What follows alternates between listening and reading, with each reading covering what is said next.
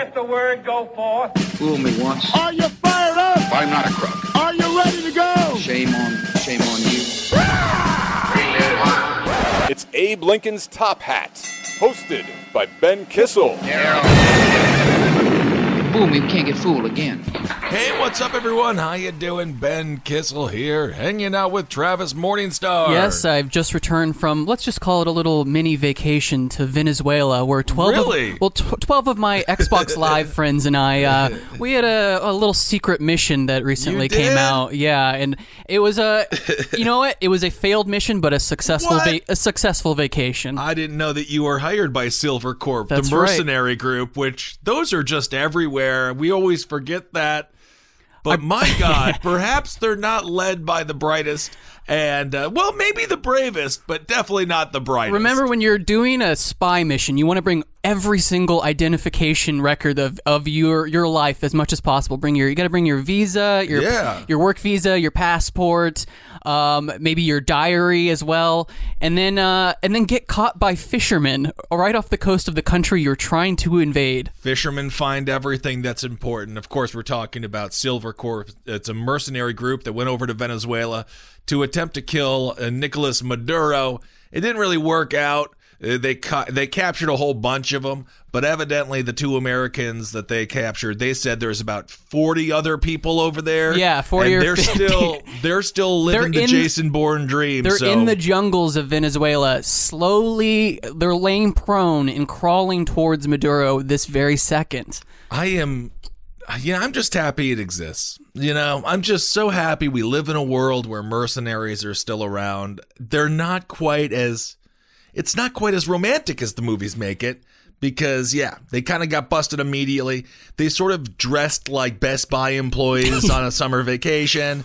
They were just wearing shorts and khaki shirts. I don't know why that was their why that was the protocol for clothes, Well, but the- that's what they look like. They're supposed to look like Snake. You never. They're supposed yes, to look cool. You, ne- you never see in a Metal Gear Solid game. Uh, like a team of Florida men uh, infiltrating a compound. But this is what that was. It was like it was partially uh, Venezuelan defect uh, defectors from the Yes. Venezuelan military, and then like a couple of guys from Jacksonville, Florida, because uh, Jordan Goudreau's security firm was based out of Florida, and he's super proud of like he like. Uh, guarded Trump at a rally in North Carolina in 2018 or something, right. and that's his big claim to fame. Um, but yeah, so they they they flew out of Colombia, or they uh, they took a boat from Colombia to the coast of Venezuela, and then immediately got captured by some fishermen. Oh, well, that ain't right. Of course, Maduro has a horrible reputation over in Venezuela when it comes to gay rights, when it comes to the rights of his citizens. Certainly, a lot of people want him dead. Is the American alternative any better? We do not know. Of course, the U.S. has been messing around in Venezuela for a long time. Uh, that combined with the political corruption in that country has greatly harmed the people of Venezuela who just want to have some rights. Jordan Goudreau, he's 43 years old. He was one of the people who was captured in Venezuela. Goudreau's company Silvercorp uh, it has also been accused of plagiarism, which really that's the biggest issue. The company website copies large passages straight from the Department of Homeland Security and inspirational speaker Tony Robbins. So there you go. That's the biggest issue. It's not them invading a foreign government and trying to kill their leader. Whether that person deserves to be alive or not is up for debate. Nonetheless, it kind of breaks protocol. The biggest issue is that they copied, plagiarized the one and only Tony Robbins. Well, you can't do it. You just can't do that, folks. You're going to get arrested. You're going to get detained. Am I being detained? Not to mention that's an automatic F. In, Automatic. in any of my classes that I've taken. But so Venezuelan authorities also seized vehicles, weapons, and equipment that they captured from the raiders' boats, as well as from a safe house inside the country. There was at least one Ford pickup, along with a pair of Toyotas, all Oh. painted black. Cool. Uh, the latter of two, which were armed with 7.62 millimeter M240G or FN Mag machine guns. That's what you want. Uh, the mercenaries' arsenal included a number of AR-15, M16 type rifles, and 100 round Beta C Mag drums to go with them. Well, there you at go. At least 14 Glock pistols and one curiously, and curiously, at least one airsoft pellet gun. Well, Um, that's just for fun on the weekends. You know, this is one of the interesting things when it comes to the AR 15. A lot of people will say it's not a weapon of war, it's a weapon of home defense. Well, if that's the case, I'm not sure why Silvercorp would be arming their mercenaries with it, but that is what it is. here's the coolest thing they found. So they found unencrypted handheld radios, tablet computers, body armor, and helmets. Some with American or Venezuelan national flag pa- patches, and a Autac airsoft face mask with f- with a fanged mouth motif meant to be reminiscent of feudal Japanese samurai armor. Well, they're cool guys. So I mean, they're, I they're dressed like the the Teenage Mutant Ninja Turtles in the second uh, Teenage Mutant Ninja Turtles movie. see now I like them more. There you now go. I, knew like 'em I knew more. I could get into your heart with Oh, the with the yes. Mutant Ninja Turtles reference. Very cool, fanged face mask. That's what I want my mercenaries wearing, and that's what they were going for. Who knows what's going to happen with these guys? Of course, the United States government has distanced themselves.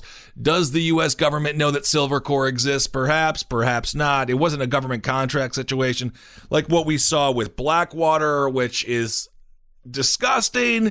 Of course, if you go back to the Iraq War, in the beginning, the early days of the Iraq War, Blackwater had a massive government contract, uh, Halliburton, the whole nine. We don't have to go down that old man road again, but it was all corrupt and it was absolutely disgusting. Uh, Blackwater was known for killing civilians.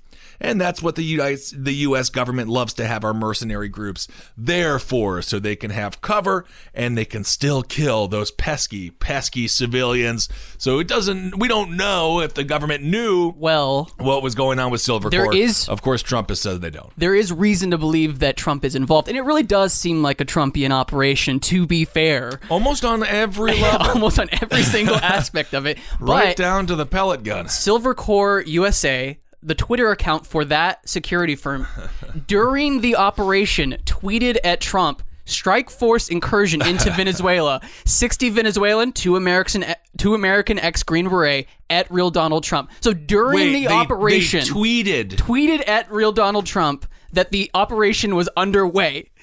And then so oh, Okay. now right. after the operation Okay. now after the the operation failed, that Twitter account was deleted Oh. because people were making fun of it so hardcore on Twitter after the guys were captured that they ha- they just got shamed off of Twitter.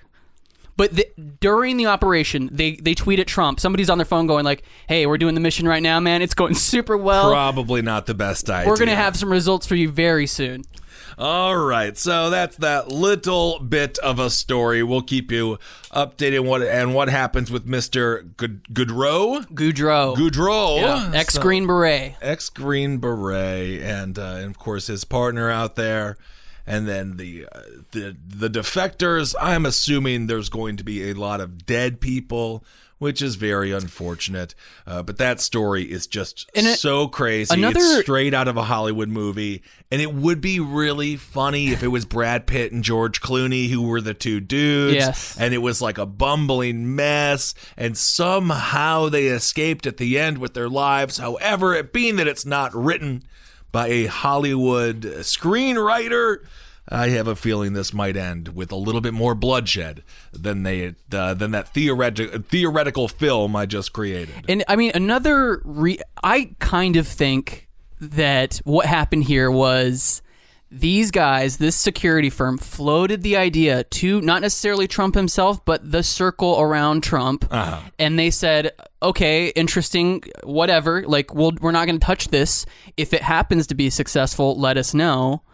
And if not, we'll disavow you completely and never, and we'll never speak of your name That's what happens. and I think that's probably what happened. In the part of the reason why Uh, I think just that don't tweet at the president in the maybe middle of the mission. maybe not in the middle of it. Maybe sort At of the end, maybe at the end, maybe af- maybe just before eight people are killed. The but- only tweet, the only tweet should be of them holding up Maduro's head, being like, "We got him," because Yeah. then there might be a little bit of safety. Maybe the military will disband. Maybe they won't. Uh, maybe they'll be seen as heroes in Venezuela. Who knows? But there's- but you want to do the job first before you brag about it. There's talk of apparently uh, an agreement has surfaced that Juan Guaido, the opposition leader of Venezuela, the person who tried unsuccessfully tried to do a coup back in uh, a year ago, that he was apparently going to pay this security firm 212 million dollars.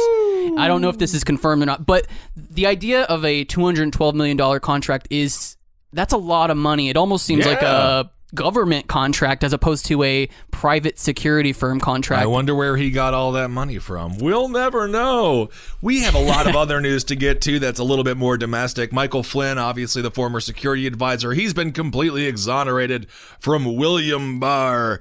Barr is taking a lot of flack for that. We'll talk about it and uh, go through what what does it mean. You know, this is one of those stories where this doesn't impact you personally. So I don't particularly care. This isn't about getting you your stimulus check. This isn't about making sure that your life is better. This is more of a story about overall government corruption. And as Bill Barr, William Barr said, uh, basically the winners write history. Yeah. So he's just it's, reversing. it's vindication rever- of it's a, an administration. But who? I mean, on yeah, who gives a fuck at this point? We're in a we're in the middle of a pandemic, and whatever. Flynn gets off uh, as expected. There's Uh, a lot. Of, yes, that this is one of those stories. I you know I, I'll listen to uh, my conservative talk radio, and they'll just go on and on about all of the things with Flynn. Obviously, uh, he was in violation of the Logan Act. He was working with the foreign government.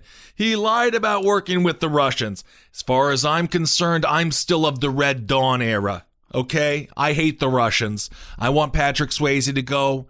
I want him to be a mercenary and hold the weird bald head of Putin up like a bowling ball and throw it down the lane and hit a couple of pins down for a strike. I do not like the Russians. I don't like that Flynn worked with the Russians. As far as I'm concerned, he's a traitor.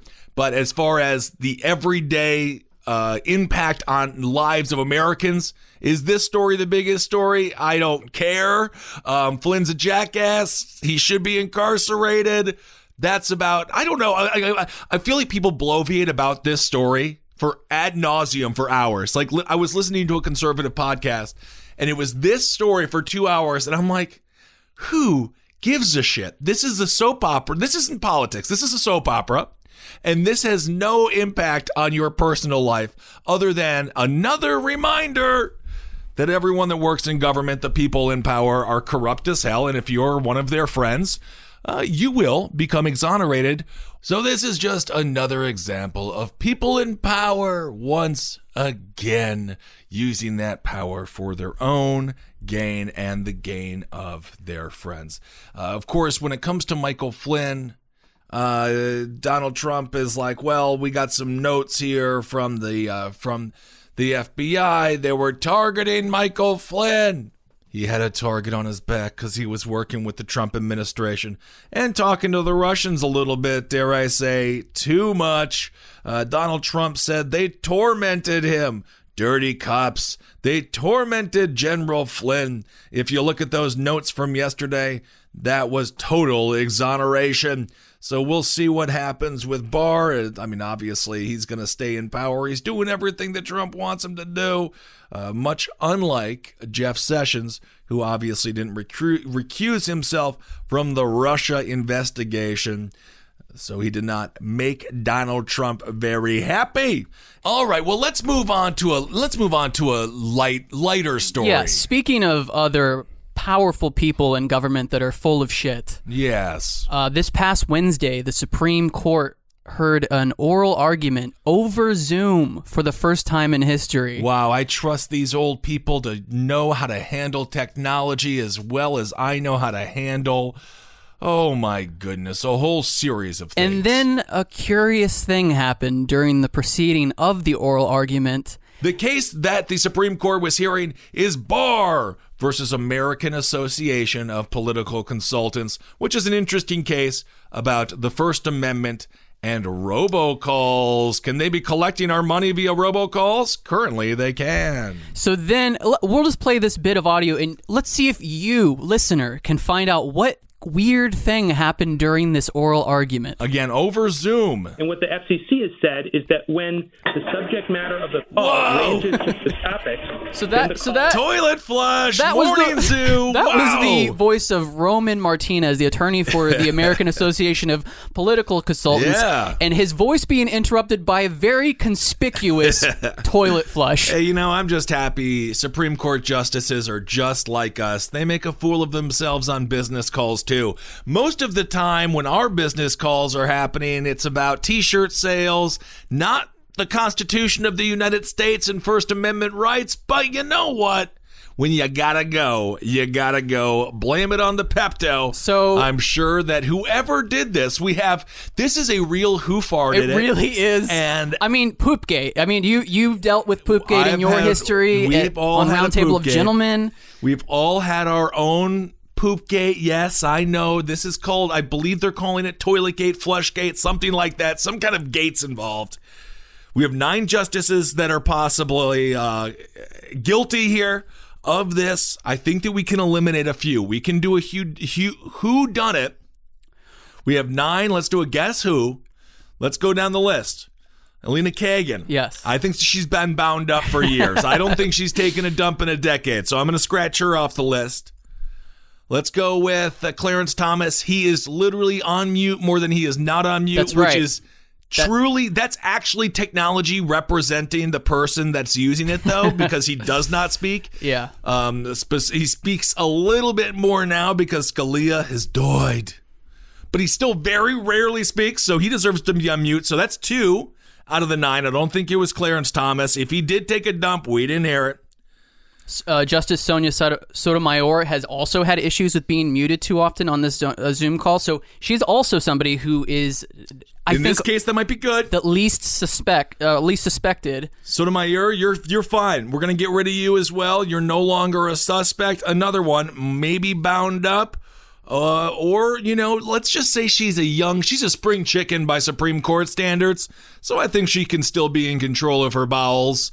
Uh, let's go with Kavanaugh. I don't think that Kavanaugh's a pooper. He's he's pretty young. I mean, he is a pooper. Um, but I I'm just gonna say he's still young enough to not take a dump on Zoom. Just because he might understand, I think w- when it comes he's to been his under hearing, scrutiny he's been under so scrutiny. The last thing he wants to do is do anything out of line. He just wants to be a Supreme Court justice, maybe ruin our democracy. But he just wants to be a Supreme Court justice. He's cautious. Yeah. More cautious than ever. I think he checks his bathroom for microphones at this point before he takes a shit. that is very, very, very possible. Uh, perhaps there's a camera in there that goes directly to the White House so Donald Trump can look right up his asshole. Um, But I also want to say we are we are assuming that this was poop. I mean, we we, We are assuming, don't know it was But I will say, in the audio, you do not hear a trickle of you know liquid. but you don't hear a plop either. But as we know, that it can it can sort of be a soft serve situation in the in the bowl, and it, it would not have any sound. Well, that's disgusting. Well, now that that brings in to question Ruth Ga- Ruth Bader Ginsburg, who let's just come on. What is going on, Ruth? She was in the hospital. Now she's out of the hospital. She actually heard the hearing. She heard these people uh, presenting their case to the Supreme Court from the comfort of her hospital bed. A lot of people looking at 2020 with Ruth Bader Ginsburg in their heart. Of course, the next president, whoever it may be, will decide who is on the Supreme Court replacing Ruth Bader Ginsburg because it's safe to say this is her this is her last rodeo. It's amazing Yeah. she's been around this long. And as you know my thoughts, as soon as Obama was reelected in 2012, she should have packed it up and allowed him to get someone on the Supreme Court. but I in don't in his second term, of course, he had Kagan. just j- just in the same just in the same way that she's not Ginsburg is trying not to tarnish her reputation. I don't think she tarnished the toilet bowl. I actually have to I don't to think she did. I don't think that she had a nurse around to pick her up and put her on the toilet. So I think she's innocent. I think she's safe, but I, I have to actually side with uh, with journalist Ashley Feinberg from Slate on this. Okay. I do think it was Justice Stephen Breyer. You take a look at this guy. Take a look at Stephen Breyer's face and tell me Breyer. tell me he does not enjoy taking the deuce. All right, let's take a look at him. But I- so this is not the first time that Stephen Breyer would have had phone-related disruption issue, issues. In 2017, for instance, Breyer committed a major faux pas when his phone went off in the middle of a public hearing, Hmm. despite phones being strictly forbidden in the court in the courtroom. forbidden.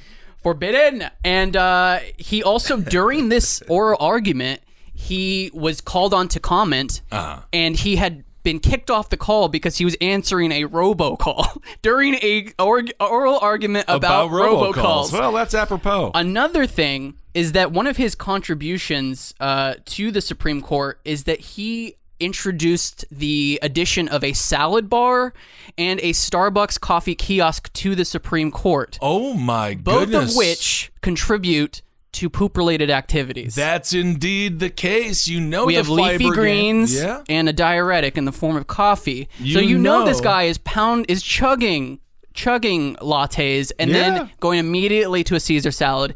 and 42 minutes later, you're gonna you're gonna have a situation where you're flushing the toilet on a uh, Supreme Court. Zoom call. And you know the fiber game is strong with someone of Breyer's age. We also have Samuel Alito and Neil Gorsuch, but it looks like the man who went to the bathroom Yeah. during the Supreme Court hearing uh, statements from an attorney regarding this case, it seems as if it was indeed Justice Stephen G. Breyer. But we'll keep you updated on the most important news story of the week who flushed the dang toilet? I will also note apparently Breyer can be heard uh, clattering silverware on a plate Hmm. during the Zoom call. Why can't he just focus? So this guy was eating and taking calls and then taking a shit during a Supreme Court oral argument. And again, the case is Barr versus an American Association of Political Consultants. Bit of a background on this case. In May 2016, the American Association of Political Consultants and three other plaintiffs initiated litigation in district court claiming that one of the statutory exemptions to the Telephone Consumer Protection Act of 1991, which I think it's safe to say hasn't worked. No. I got more robocalls than RoboCop. Hello, I'm gonna go jump off a bridge. Now I don't know what the final verdict on that was. We but don't. Well, it's the flush. He like that was that was his descent. That was it. He's just like whatever you decide. I'm hitting the flush. I'm the Howard Stern. It- yeah, it could be the case. Justices. It could be the case that Stephen Breyer simply has a like a soundboard that he uses now. Maybe. so basically, they're saying the statutory exemptions to the Telephone Consumer Protection Act of 1991 contravened or violated the free speech clause of the First Amendment. The exemption allows automated calls relating to collecting debts owed to or guaranteed by the federal government because, as we know, the one thing the government always does very well they always seem to get your money. They won't fix your roads, but they will get that money. The plaintiffs, the plaintiffs again that were flushed on, alleged that the exemption violates their free speech rights on the basis that the ban is content based and does not satisfy strict scrutiny review, arguing that the permitted automated calls are unconstitutionally favored and that the free speech aspect of the debt collection exemption is not severable from the automated call ban, rendering the entire ban unconstitutional. All right, so there we go. That's what that case is all about. We don't know what the answer is going to Well, be. I- I would like to say less robocalls. I'm just a little plebe over here, but if I could just be like Supreme Court, I would love if I'd stop getting robocalls, sirs and ma'ams, and whoever took a dump. I'd love not to have robocalls. That's my decision on this. Well, in the past 10 years, Supreme Court decided that corporations are people, so why wouldn't a robot call be considered uh, uh, free speech as well? We might as well just extend this insane logic to every part of our uh, of our country. So I wouldn't put it past them to say that robocalls are part of free speech. robocalls, man. But I really Ro- do hope that the toilet flush was sort of like that was his dissenting uh, opinion was the sound of shit going down a pipe. you know they didn't they didn't put it in the official court documents and i think that that's a travesty Yeah. you're going to tell me you have a supreme court justice taking a dump during a hearing and you didn't put that in the books oh my goodness gracious. That's the that's the that should be a whole chapter. Should be a whole chapter. What did he eat? I'm assuming this is a guy. Maybe i'm being stereotypical. Maybe not though because he was also doing dishes. No, it was a. if you read the Ashley Feinberg piece, it was him eating, and then you could you could hear him placing his knife and fork down on the plate. Unbelievable. During This the. is like, uh, it's almost like they don't care. Uh, just uh, going back to Ruth Bader Ginsburg here a little bit. She had a gallbladder infection. We've been doing this. We're going on four years of Ruth Watch. That's right. I know she's the RBG. I know everyone's got her. She got. I would never wear her or Mueller's face on a T-shirt. I think it's disgusting. They're not in a band. Uh, these are government officials who should not be worshipped like celebrities. But of course, she is a very important key vote on the Supreme Court. And it's unfortunate that we are sort of constantly in fear of her health. Now she is 87 years old. She, she has said that she wanted to be on the Supreme Court until she was 90. But you know what? As Henry says, if you want to make God laugh, tell him your plans. You can't just decide I think it's if an you arbitrary number. You can't just be like, no, I'm here until I'm 90 because your body's real. Uh, science is real. Biology is real. And you're going to decay. I just really wish. I don't know how we do this with the Supreme Court because there's always the conversation should they have term limits?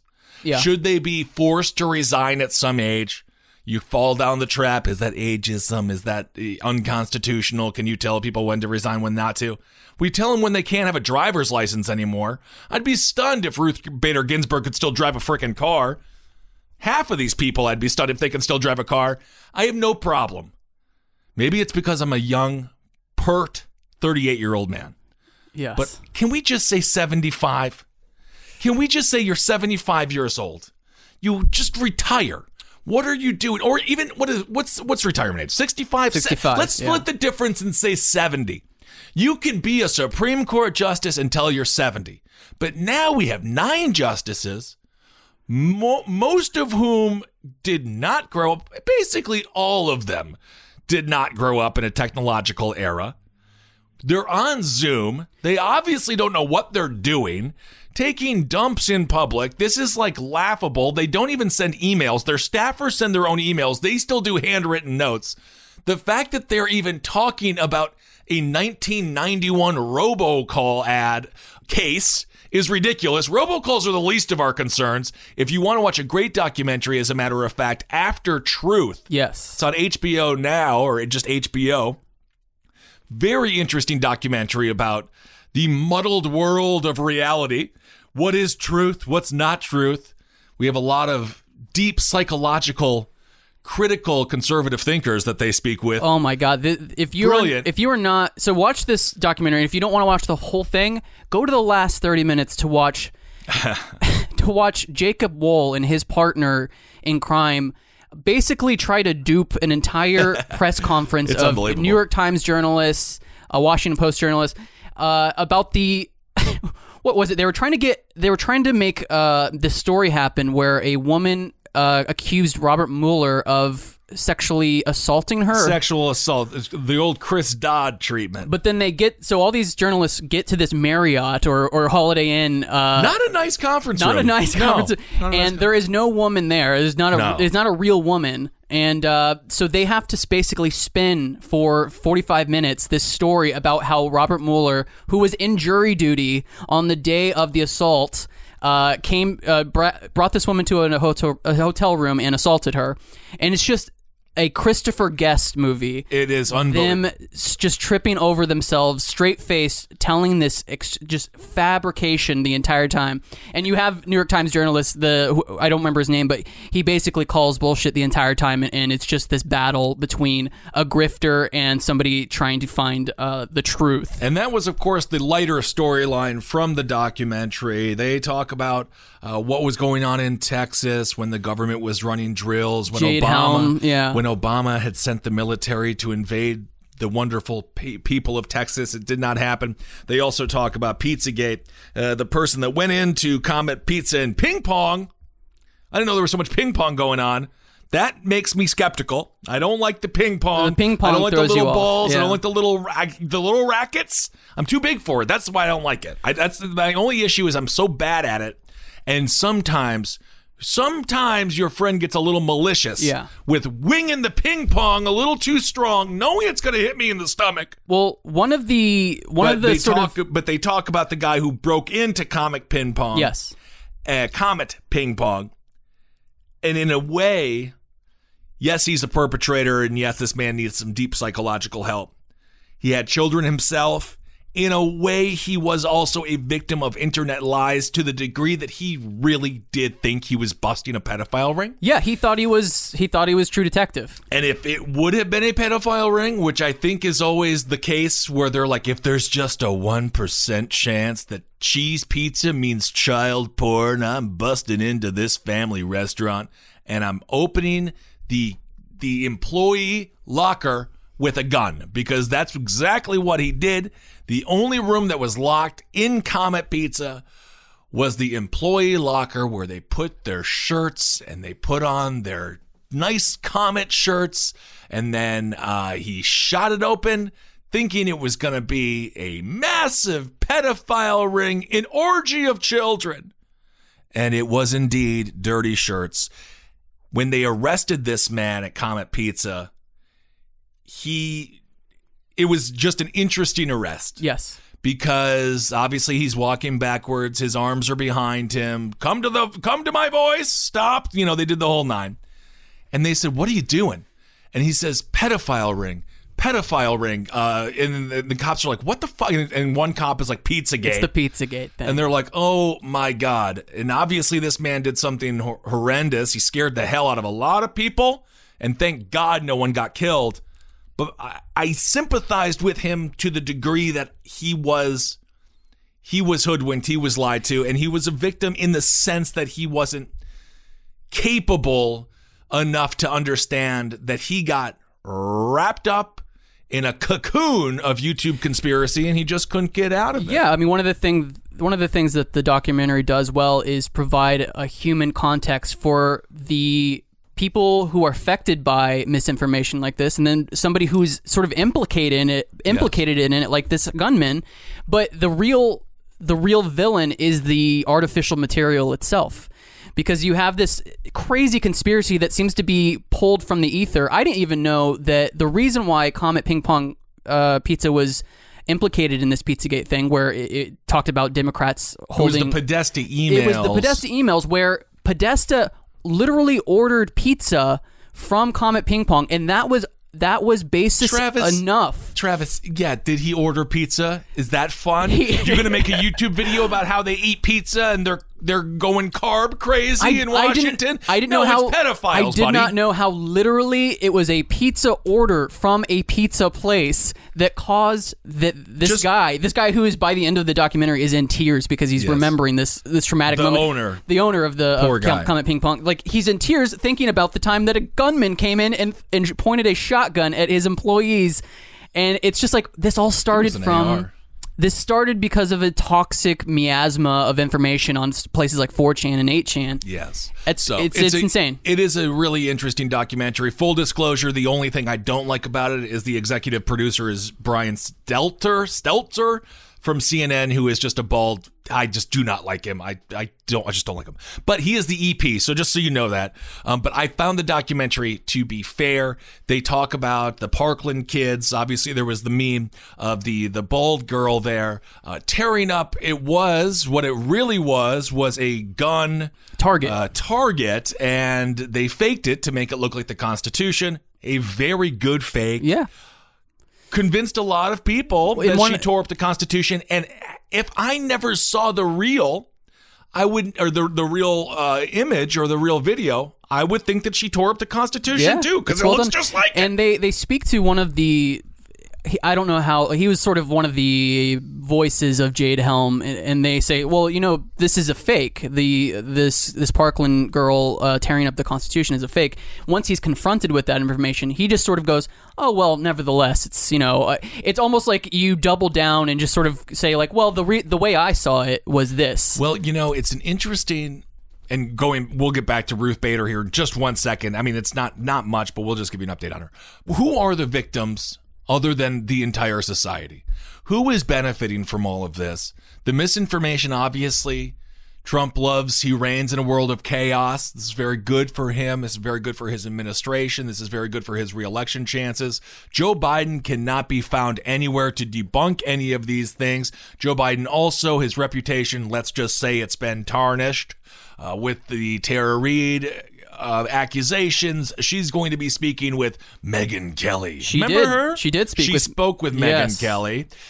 Those accusations aren't going away. Joe Biden is nowhere to be found. I watched one of his virtual town halls, minus the technical issues, which, okay, I'll say technical issues, it happens, I suppose. The town hall itself is is useless. Yes. I don't know why they have him rambling for 25 minutes. He can't do it. Um, he's taking questions, obviously, but the answers never really they never get to the question and i it's just very we're in a very tricky predicament Well, you know, Trump is the master of misinformation. Biden Yes. seems to be the master of no information, because information. because one of his most recent ads is uh, one that stars Keegan Michael Key from uh, Key and Peele. Did you see course. this? no i didn't So see this one i don't like the celebrity It's an ad for Biden's campaign that is just him playing cards with Keegan Michael Key, which is really depressing. We're in a we're in a such a moment to be talking about policy and to get young people who are evidently uh, radicalized by policy as as seen by Sanders' enthusiasm, but instead of that, this is the Pokemon Go to the polls for Biden to do to do like a Keegan Michael Key ad. It's it- it's Ah. If you have gives no- us nothing to be excited about. if you can't figure out what to talk about running for president in an economy that just had 33 million people sign up for unemployment, we're looking at 15% unemployment when all of this is said and done. We're going to be in a depression for a little while. If you can't figure out what to talk about, as the American family is struggling now more than ever and we have a pandemic, I don't know what to tell you. There's a lot of inroads. There's a lot of ways you could be relating relating to the American people right now. And the fact that Joe Biden can't like put his thumb on the pulse of the American struggle is insane. He could do an entire 15 minutes. We were talking about this before the show. He could literally talk for a few minutes on Uber, Uber Eats, Grubhub. He could he could talk about Uber Eats and Grubhub. They're gouging small companies now. They're gouging restaurants with a 30% charge. Restaurants are begging people not to use Uber Eats or Grubhub because of this charge. They're taking this pandemic and as we've talked about before, they're going to use it for their own for their own financial benefit. They know they can gouge these companies. They know they can gouge people because everyone's relying on delivery. He could talk about that for five minutes. Talk about how that should be illegal. Talk about how when we're going through massive crisis, it's immoral and wrong for corporations to use it so they can make more money. When people are at their lowest, they continue to kick us down. He could just talk about that. But instead, he meanders, goes on about nothing without any context of anything. He could talk about Ruth Bader Ginsburg. He could talk about the Supreme Court. The man doesn't talk about anything. And if he's going to rely on people who had a comedy show 2010. in 2010 on Comedy Central, and I'm not dissing on Key or Peele. I, I love both Yeah, of it's- them. this is, uh, I'm not I'm not dissing on them at all. This is But you- Key's version of Get Out. It's with with Joe Biden instead of Bradley Whitford. That's a good point. It's a good point. It's just not going to work. The No. American people, I they we I don't. When will they understand? People loathe celebrities when it unless they're in their world. I want to see Johnny Depp. I would go watch him and his Hollywood vampires. I'd go watch those old weird wine drunk assholes. I would go watch them uh, just hump the floor. I don't care. But when it comes to politics or when it comes to supporting or trying to push a political candidate over the finish line, I don't need them. We don't need them. This is the only area where we're basically all just as informed as the other person.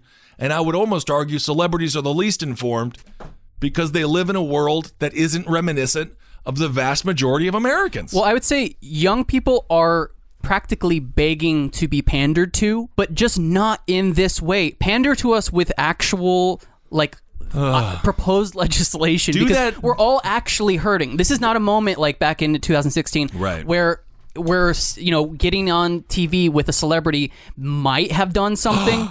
But now we're actually hurting. The young people Yes. who are actually work for restaurants, which are like absolutely being savaged right now, need to hear that the Democratic nominee for president is actually going to propose something that will benefit their life, not Yeah. talk to Keegan Michael Key. And I love I love the star of the movie Keanu, but I don't think he has it. any proposed policy plans for my life or my friend's life or my family's life. and I don't need to I don't need to see them play go fish. I just don't care.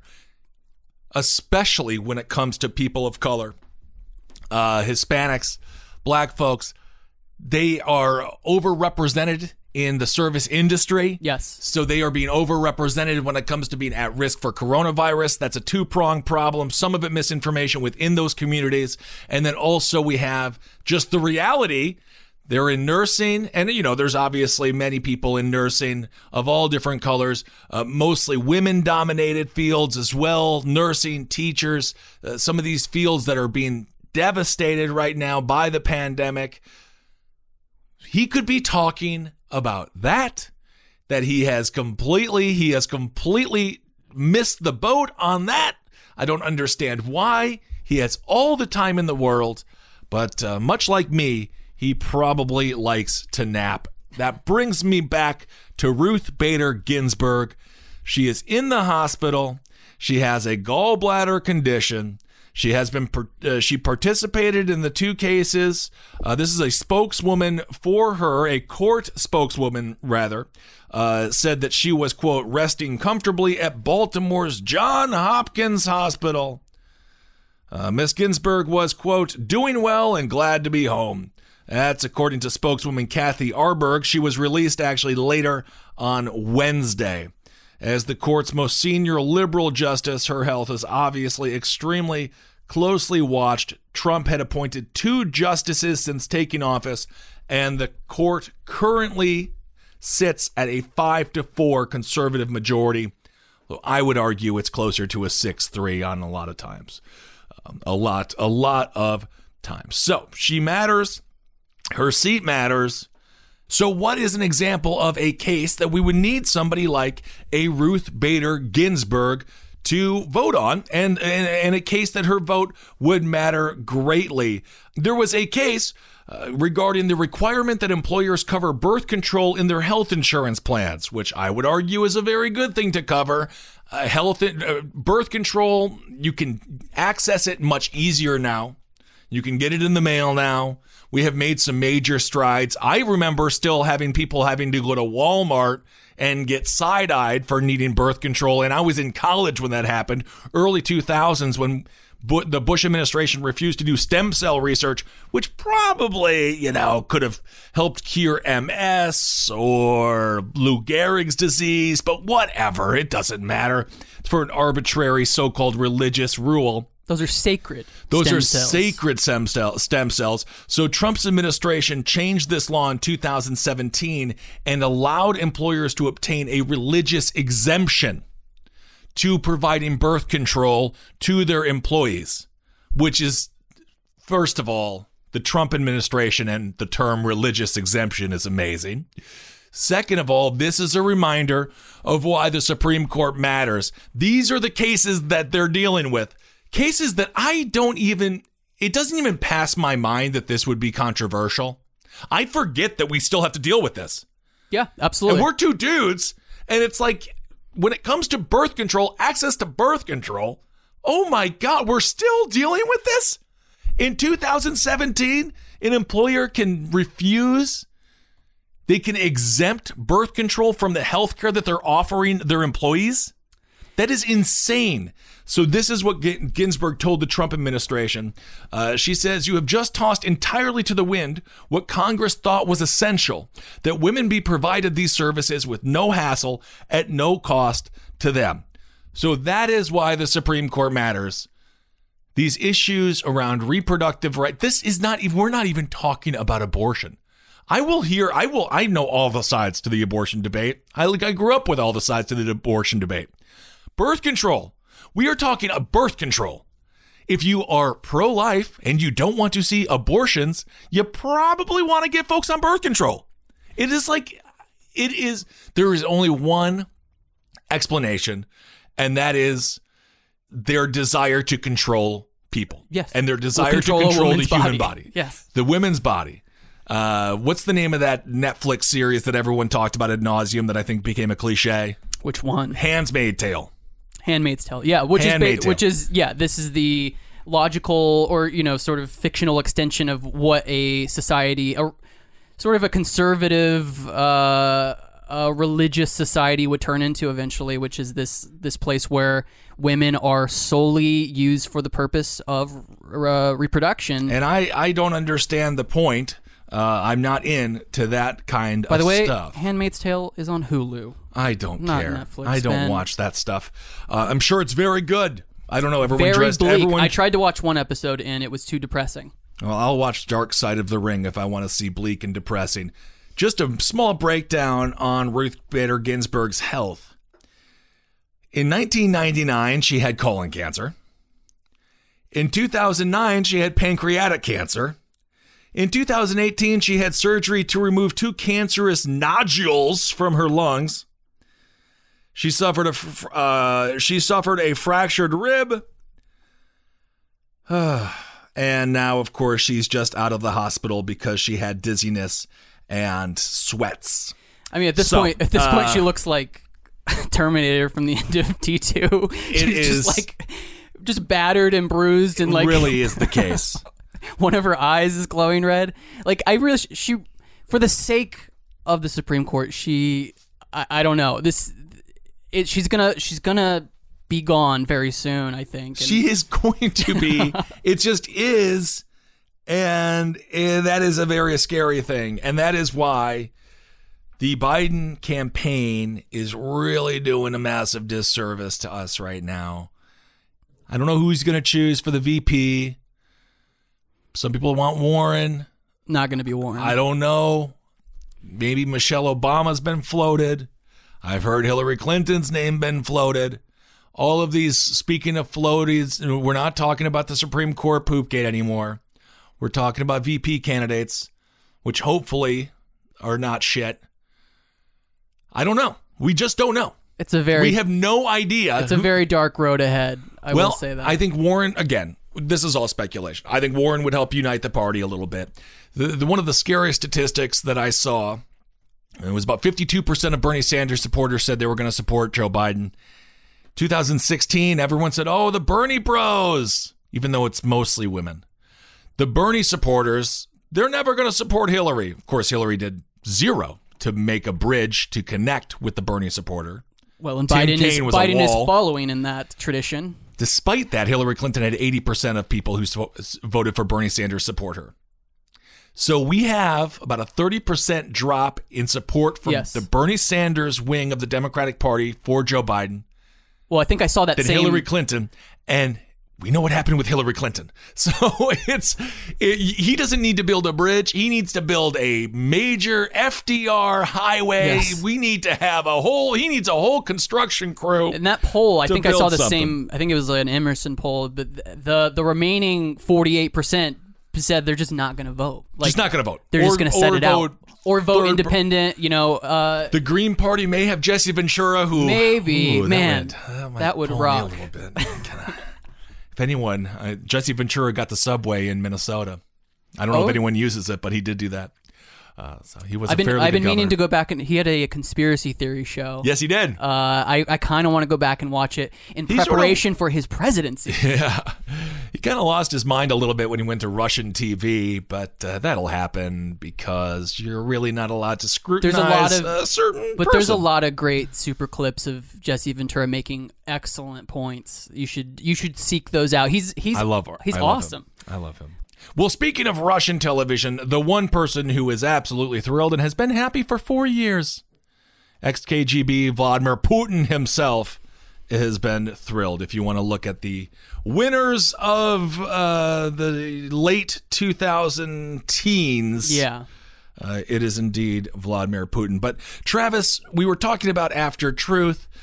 There is a perfect documentary out right now Well, yes. that shows exactly what they were talking about. well, in so that. like what I what I was thinking watching After Truth is like sometimes these once if a conspiracy theory is sort of ambiguous and doesn't take shape in a in a very real way, they it can be kind of ineffectual and and and it can just sort of exist and not hurt anybody except for the mind in which it inhabits. Right. Uh, but then you have ones that have actionable goals, like the gunman going into Comet Ping Pong. That that turned into a real direct threat to human life. yes, it did. Um, all the all like the QAnon, parents being you know, QAnon, haunted. QAnon, for example, is this sort of big, cloudy, ambiguous, amorphous conspiracy that has no real ends. It just sort of believes it. It's just like a good and evil battle in the heads of these crazy people. But uh, when it comes to the new 25 minute documentary, Plandemic. Uh, which I'm sure you've been sent many times, Ben. Oh, yeah. I, I've been sent just completely unwarranted. I've been sent this multiple times on Instagram and Twitter.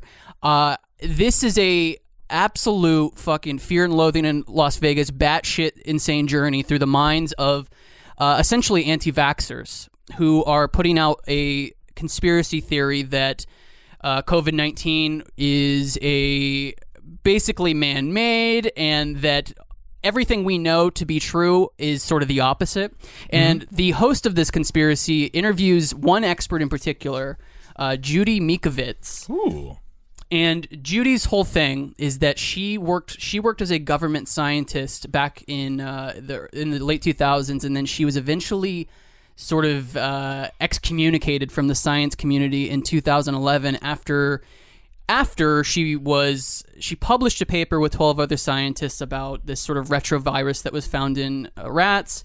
The science journal that it was published in retracted the article and said actually now that we've looked into this it contains a dramatic amount of like poor science Okay. uh, and then she was fired from her the facility that she worked at because well she says she was fired for knowing too much and getting too close to the truth uh-huh but what she was actually fired for is that she stole a computer Oh. uh, and several lab journals well, that's how you get too close to the truth. but this is this is the the main expert in the documentary Plandemic, and you know if it rhymes with pandemic, it has to be true. I love it. Uh, but she she trots out these these So- very controversial truths. Well, that's an interesting thing that you brought up when it comes to is this a man made virus? There's a lot of conversation going on about how this was made in a in a lab in Wuhan. There's a series of different scientific labs in Wuhan.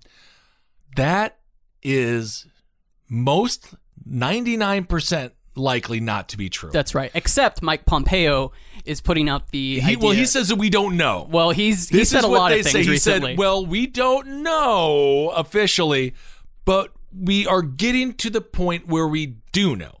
I don't even care people asking questions. Honestly, biological warfare has happened before. It will continue to happen. I understand uh, that it, it is plausible, I suppose, but it looks as if all medical experts they're gauging their ideas on how the virus has evolved.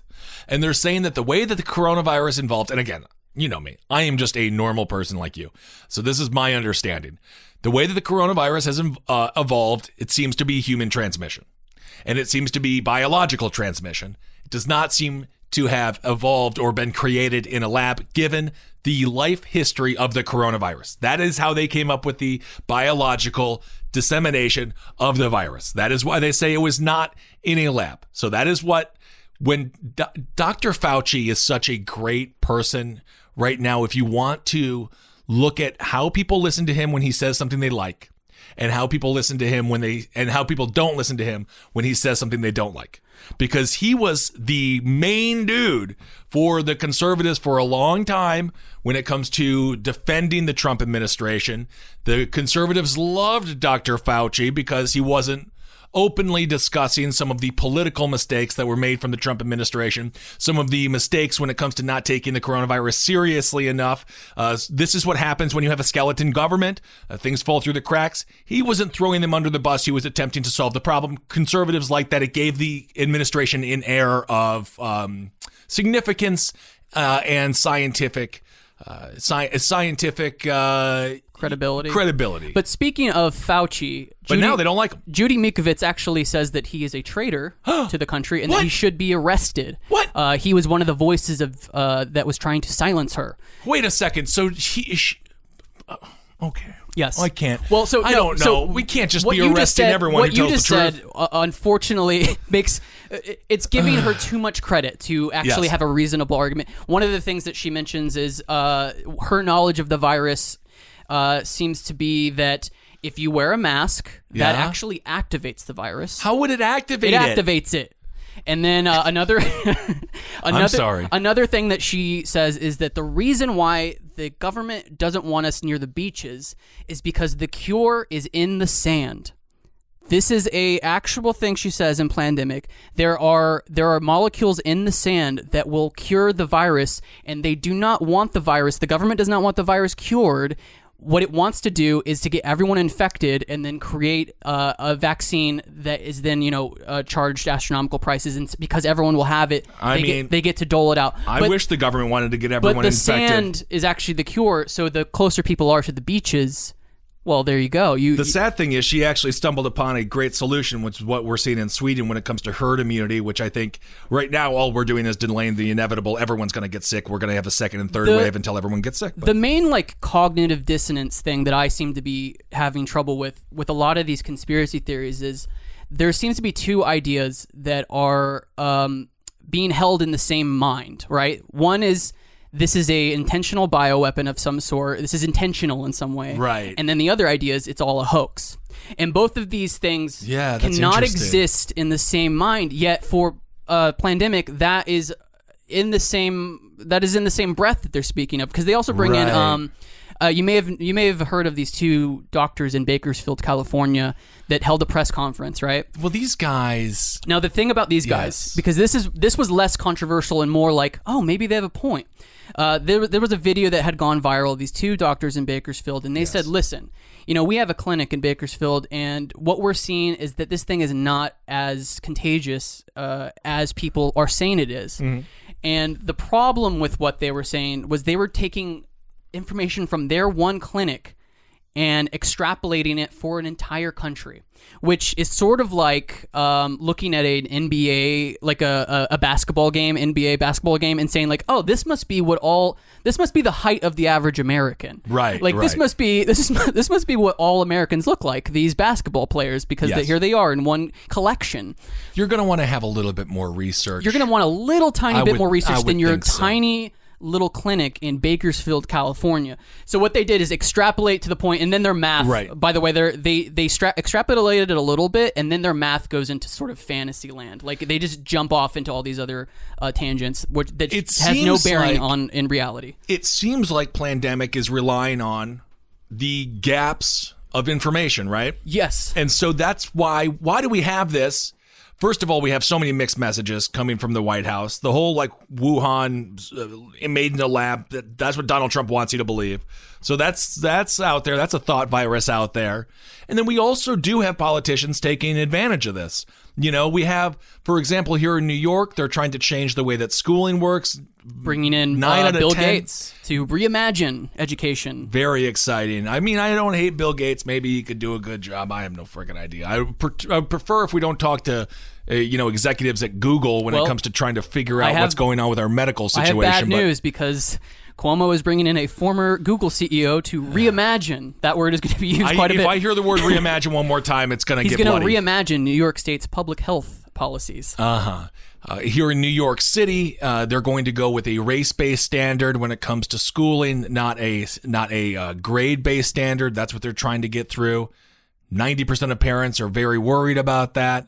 There's a lot of policies, as we're seeing with the Trump administration, a lot of policies being pushed forward in these times that the coronavirus has given everyone cover. Yeah. And that's it. It's just giving a lot of folks a lot of cover to do the things that might not be politically uh, acceptable because the people know what they want and know what's best for them in many ways, and these politicians I- know what's best for their pockets. I think you're right about the reason why people are so susceptible and willing to believe. I, the Plandemic video, once it came online, people were almost like ecstatic it gave them an answer that they it, wanted. because it gave them answers, and it also seemed to provide uh, a sensible worldview to them. Like, oh right, pe- they're bad guys, and then uh, this is all this is all a giant plot against me in particular. You know, it is this whole time is very this is a perfect time for conspiracy. This is so perfect Because- people are on edge. They're looking for answers. The reality they don't believe the government because he can't. The reality is too grim and depressing to look to look at directly head on. So you have to have this exciting narrative around it. But honestly, it uh, That's an it- interesting the- the- documentary. The thing is, Or what do you call these things? Mockumentaries? I don't even want the Well, it- the term documentary used to mean something, but that doesn't. it's weird because anymore. it's 25 minutes and apparently it's sort of like a trailer in a way for a bigger documentary. So it's like a 25 minute trailer, a sizzler for a sizzle reel for a documentary that is supposedly going to be coming out. But um, the Cool. the problem is the reason we brought this up is that it is dangerous. It is dangerous to advise uh, people in a viral video that they should uh, put themselves in harm's harm's way by not wearing masks, by by congregating in Well, I hear the groups. masks cause the coronavirus. Well, they so- activate it. Is the They activate it? it. activates. Um, I would just say be very wary of this stuff because people are going. People have really latched onto it, and uh, it's going to sort of become integral to some people's worldview, and it is a dangerous worldview to uh, Absolutely. to uh, to accept. Well, speaking of viruses, I would put uh, I'd put institutional racism as a virus that has infected this country for a long time. And just lastly, here we're going to cover the story of Ahmaud Arbery. 25 year old man was uh, taking a jog in his Georgia neighborhood, gunned down by two people Greg McMichael and Travis McMichael. Greg McMichael is the father in his 60s, Travis McMichael in his 30s. You can see the video. It is hard to watch. It's just devastating. You watch someone um, lose their life. Apparently, that video was not enough for Jackie Johnson, the uh, DA in Georgia, in Glynn County, Georgia, to- Brunswick. in Brunswick to prosecute or bring charges against McMichael, uh, Greg McMichael, and Travis McMichael because apparently Jackie knew Greg and she didn't want to get him in trouble. He's a former cop, the whole thing. Institutional racism at its worst. Thankfully, because of social movements, social media movements, a lot of uh, groups coming together, you know, sort of the, um, I guess, reminiscent a little bit of what we saw with Ferguson. Uh, not so much taking to the streets, but taking to social media in this case. We were able to get an arrest. They were able to get an arrest. In this case, Greg McMichael and Travis McMichael have now been arrested and are being charged with the murder of Mr. Arbery. It took way too long. Uh, you do wonder. I I don't even know if you have to wonder. I think it's safe to say this would not have been brought. Uh, these charges would not have been brought without social media, without the attention. It was a cover. It was a cover up in in the process, in the making. So this case, it's just another example that we have to be vigilant when it comes to protecting our freedoms. You know, when Obama was elected, everyone's like, it's a post race world. It's post race. He's perfect. And obviously, we are not No, there. it seems like people maybe double down on racism. If you if you murder someone and it takes like all of your friends with 65 followers on Instagram to post about your murder in order to get justice, there's something wrong there. There's- Absolutely. There's, something going on. And of course, uh, Miss Johnson, she needs to resign. It needs to be done for her. You almost wish that there were there was more of a ramification that you could that you you almost wish you could charge her for obstruction or something. you know, I'm not a goddamn lawyer, but it just seems like she needs to be held accountable. Hopefully, at the very least, uh, she can lose her uh, job. Um, so that story, it's just tragic. Travis, Travis McMichael and Greg McMichael now being charged. Uh, evidently, they were channeling their inner George Zimmerman. They were on hot pursuit of a person that they considered to be a burglary suspect, which, again, that's what they say. He wasn't carrying, he wasn't, you have to burgle something. Also, as He was a, jogging, by the way. He was jogging. yeah, that's, yes, he was jogging. he was a jog, an avid yes, runner. There was no burglary. I don't want to say the words in association with Arbery. This was his neighborhood that he lived in. So that case, we will continue to follow it, and uh, hopefully the family can see justice because you know it's just the, these cases they don't get any easier. They're unbelievably sad. This is according to Lee Merritt, Arbery's family attorney. He says they have made reference to ongoing burglaries in this community, but some obscure, indistinct crime in the community does not empower the entire community to hunt down black men. He goes on to say these men were not performing any police function or any duty as a citizen of the state of Georgia. These men were vigilantes. They were they were a posse and they were performing a lynching in the modern day or in the middle of the day. He goes on to say, We are livid that he even attempted to taint this case with his rancid opinion about why this is justifiable. So we will continue to see what happens in that case. Justice, you know, we are all we're all about criminal justice reform, but that also comes in the form of sometimes people need to be prosecuted. I would, you know, when it comes to Weinstein, when it comes to Epstein, when it comes to these McMichaels, some people also need to be prosecuted. You know, uh, there's many. It's a two pronged problem when it comes to criminal justice reform, over prosecution, and as we're seeing, when it comes to COVID, basically New York has just brought back stop and frisk. Right. There was a great article in the Daily News by Leonard Green. 80% of the social distancing stops have been on people of color, blacks and Latinos. That I I'm in McCarren Park. There's a lot of white people hanging out. Institutional racism, the virus that is, still here. It's in the Democratic led states, it's in the it's in the Republican led states. It is everywhere. And that is why when we give too much power to the state, they give that power to the police. And I don't really care. I, I'm not shitting on police. I'm just, I don't need them to be the uh, Judge Dredds of the world when it comes to dictating who is a criminal and who is not. And when it comes to, obviously, in the case of the social distancing violations, it is always the people that have no power and no money.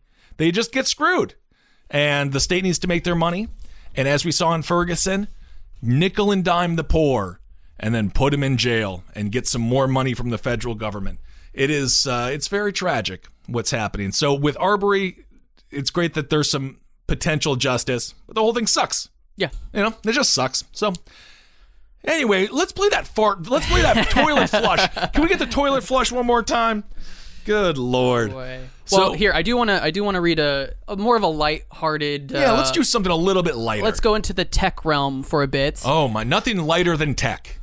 So uh, Dave Weigel from Washington Post, he he took it upon himself to download the campaign apps for both Trump and Biden, and these are apps that supposed to get you energized. Okay. you know, uh, they remind you like, hey, I'm running for president. you know that ki- that kind of thing. Yeah, yeah, yeah. So uh, Weigel downloads the Trump and Biden uh, apps, and I'll just read from his article here. Um, Signing up for the Trump app subscribed me to not only one, but two automated text chains. Oh. The first came in from the Trump campaign within seconds of sign up, informing, they, informing me that I had just gotten reward access unlocked, thus qualifying me to earn points and meet President Trump during the campaign in the fall. What? One minute later, the Republican National Committee thanked me for joining the team and asked whether I could let the president know what you think of this week's accomplishments. Oh. Following the first link took me back to the Trump campaign page.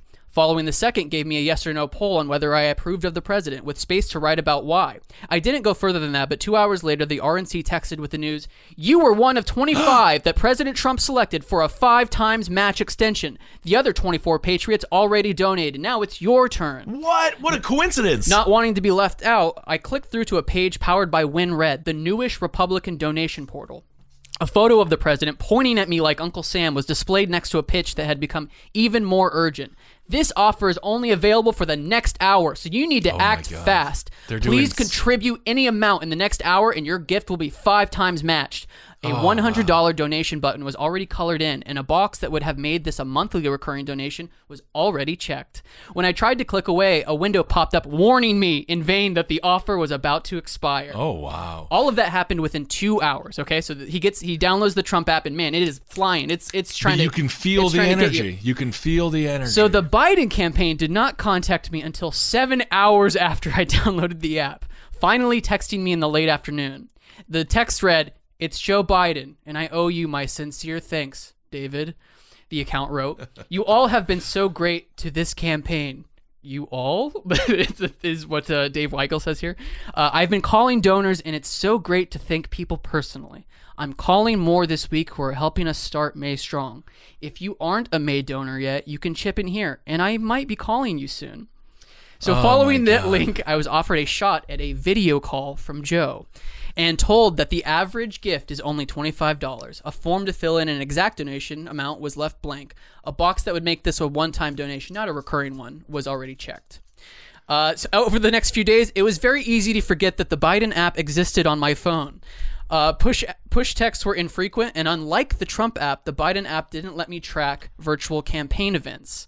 Team Joe offered me a few options and news items, all of which directed me from the app back to the campaign website. For 24 hours, the top news item was a Biden campaign pledge, which I could take, committing myself to empathy. All right. So obviously, the Trump campaign has a much more telemarketer approach to it, a much more buy now, and the next one is free. They'll sell you a bunch of crap, but you get a lot of it for cheap.